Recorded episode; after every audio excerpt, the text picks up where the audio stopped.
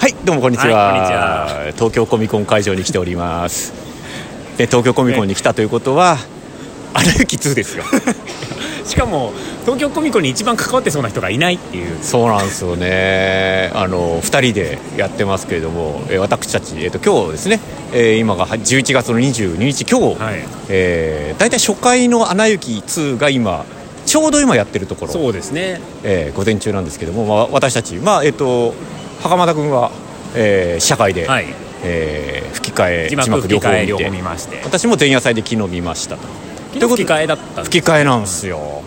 うん、まあなんかね、とにかく吹き替えをしたいんだろうね、うん、今回両方見て吹き替えの方が好きかもしれないです。ああ、なんか違和感はなさそうだなと、うん、あ、ということで先に言っておきます。ネタバレはなしでいきます、はい。出ている情報のみ、予告などで出ている情報のみだけでやりますのでご安心ください。さあ、まあね、映画評論家の時田さんまだ見ていないというね、まだ見ていない上に、東京コミコンの取材朝来ていない、なんか夕方にステージに上がるの、あれどうなんですかねいや、見る方かもしれない。あ、まあね、取材側としてね、うんうん、上がってるとしたらちょっと聞いてる入り時間がおかしいんですよね。おかしいんでなんか夕方来るっていう話なんですけども、まあ、見た人が、吐き出したいという理由で今2人でやってます。吐き出したい系映画ですよね。うん、なんかね、ネタバレなしで、うん、まあ問題はね、もうすでに出ている吹き替え版、松たか子バージョンも出ている Into the Unknown ですよ、はい。まあ、要するに2におけるレリゴですよね。まあ、エンドソングにもなってますしね。エンドソングにもなって、じゃあ前夜祭は中本美月さんってエンドソング、日本版のエンドソングを歌ってる人が生歌を歌ってまして、で実はその、監督の、お二方と、はい、プロデューサーと、はい、ロペス夫妻の野郎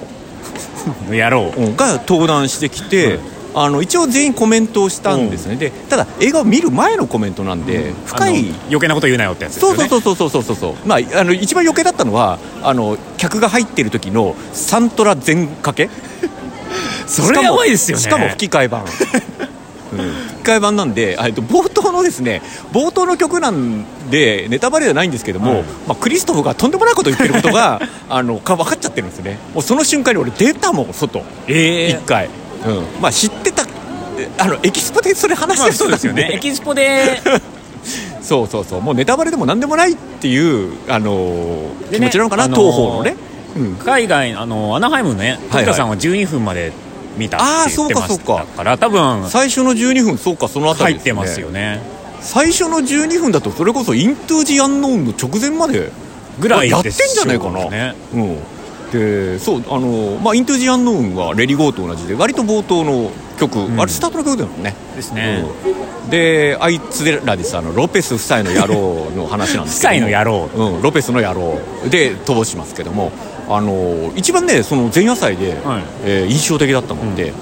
うん、ロペス夫妻のコメントだけが印象的だったんですよ、うん、でその他はまあね、期待して4年間作ってたよとか6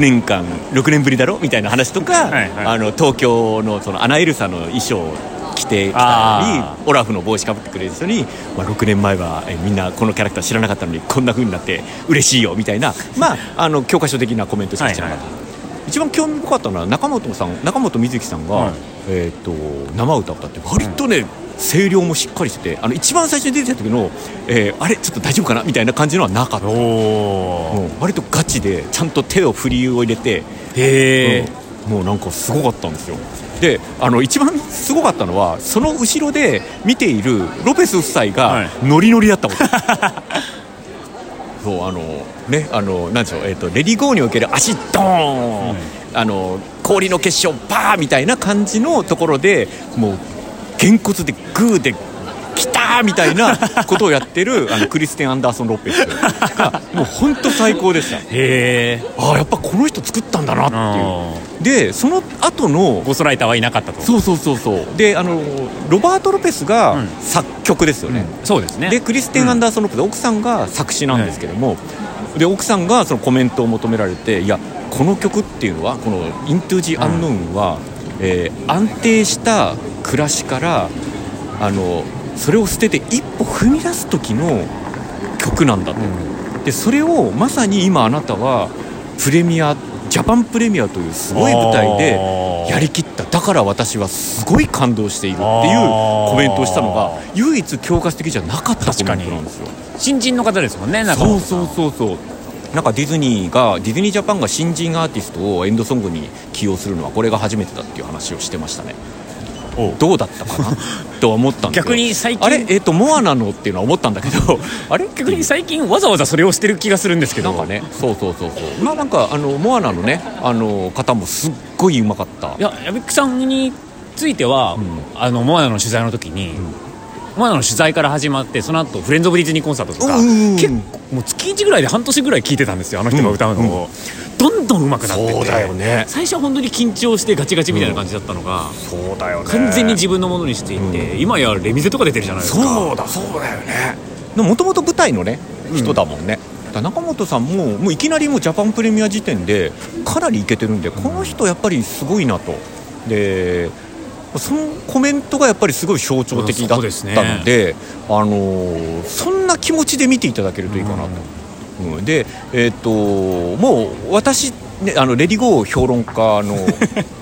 M 武史としては、はい、もうそのポイントですよ。レディゴーと、Into the Unknown の立ち位置がどうなってるのか、レディゴーを超えたのか、まあロペス夫妻だったらじゃあレディゴーを超えるやつ横殺しよろしくって言ったらあいつら作ってくるじゃないですか。まあそうですね。あの野郎は愛を込めて呼びますけどもあの野郎はそうなんですよ。で結果としてどうだったのかっていうのをぜひ注目してみてほしいんですよ、で、それがどうだったのかに関しては、時田さんをねそうですね交えてネタ回りありの回をねやりたいですね。そうそう、でプーヤ君はもうすでに自分のサイトで感想を書いていて、はい、私もすごく同意で原点法で見る映画ではないので、はい、逆に言うと原点法で見ていい映画なんてないと思ってるんですよなんで加点法で見たら全然100万点いく作品、まあ当たり前ですよね。100万点いかなかったらおかしい話で、でまあここ最近ほらカーズ2とかやらなきゃいいんじゃないの、とかそれからインクレディブルファミリーとか、シュガーラッシュオンラインとか、あ、続編だね、それ以上語るものはないみたいなのって結構あったんですけれども、まあなんかディズニーがあれだけヒットした作品を作っちゃった手前、締めなきゃいけないところをやったんだなっていう続編としての価値がちゃんとあったなってね。そうだからそれこそよくやった、シュガーラッシュオンラインの時とかは、そのリソースを新作に使えばいいのにって思いますけど、まあそうだよね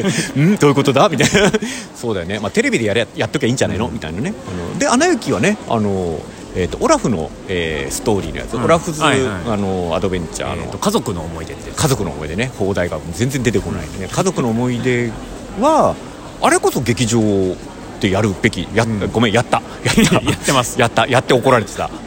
そうだ、あれを中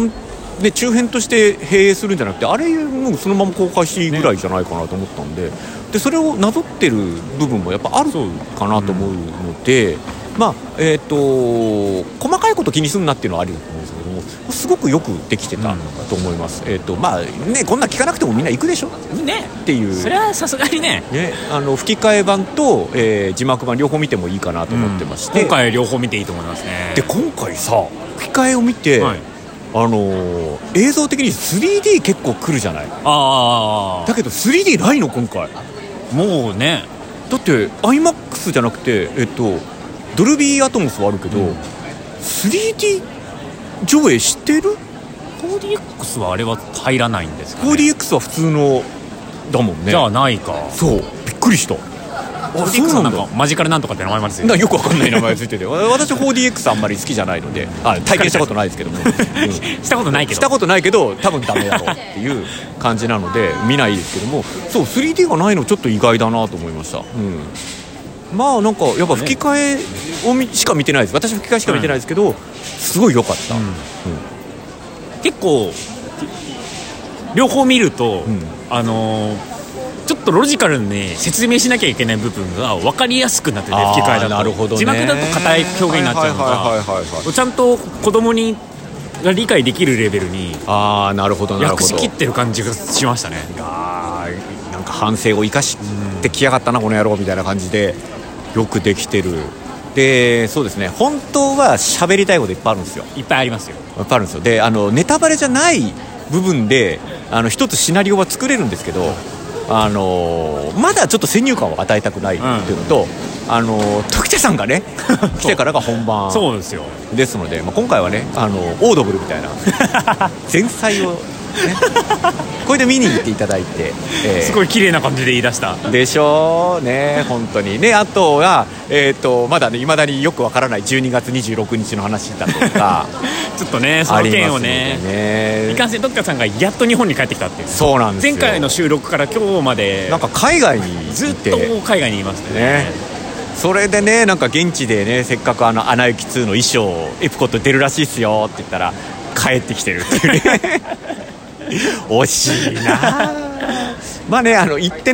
行ってみたらねとんでもないものが見られた可能性もありますからね、うん、ちょっとねどっちなのかねもう本当ねいろんなものがネタバレをかましてくるので本当に注意した方がいいですよ。恐ろしい世の中でしたね、うん、まあねそうですね、まあ、それが具体的に何かっていうもの自体がネタバレになってしまうので、うんまあ、という感じで、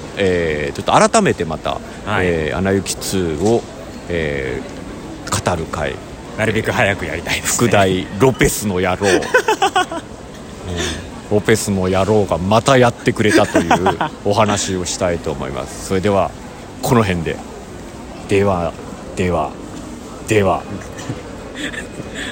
あら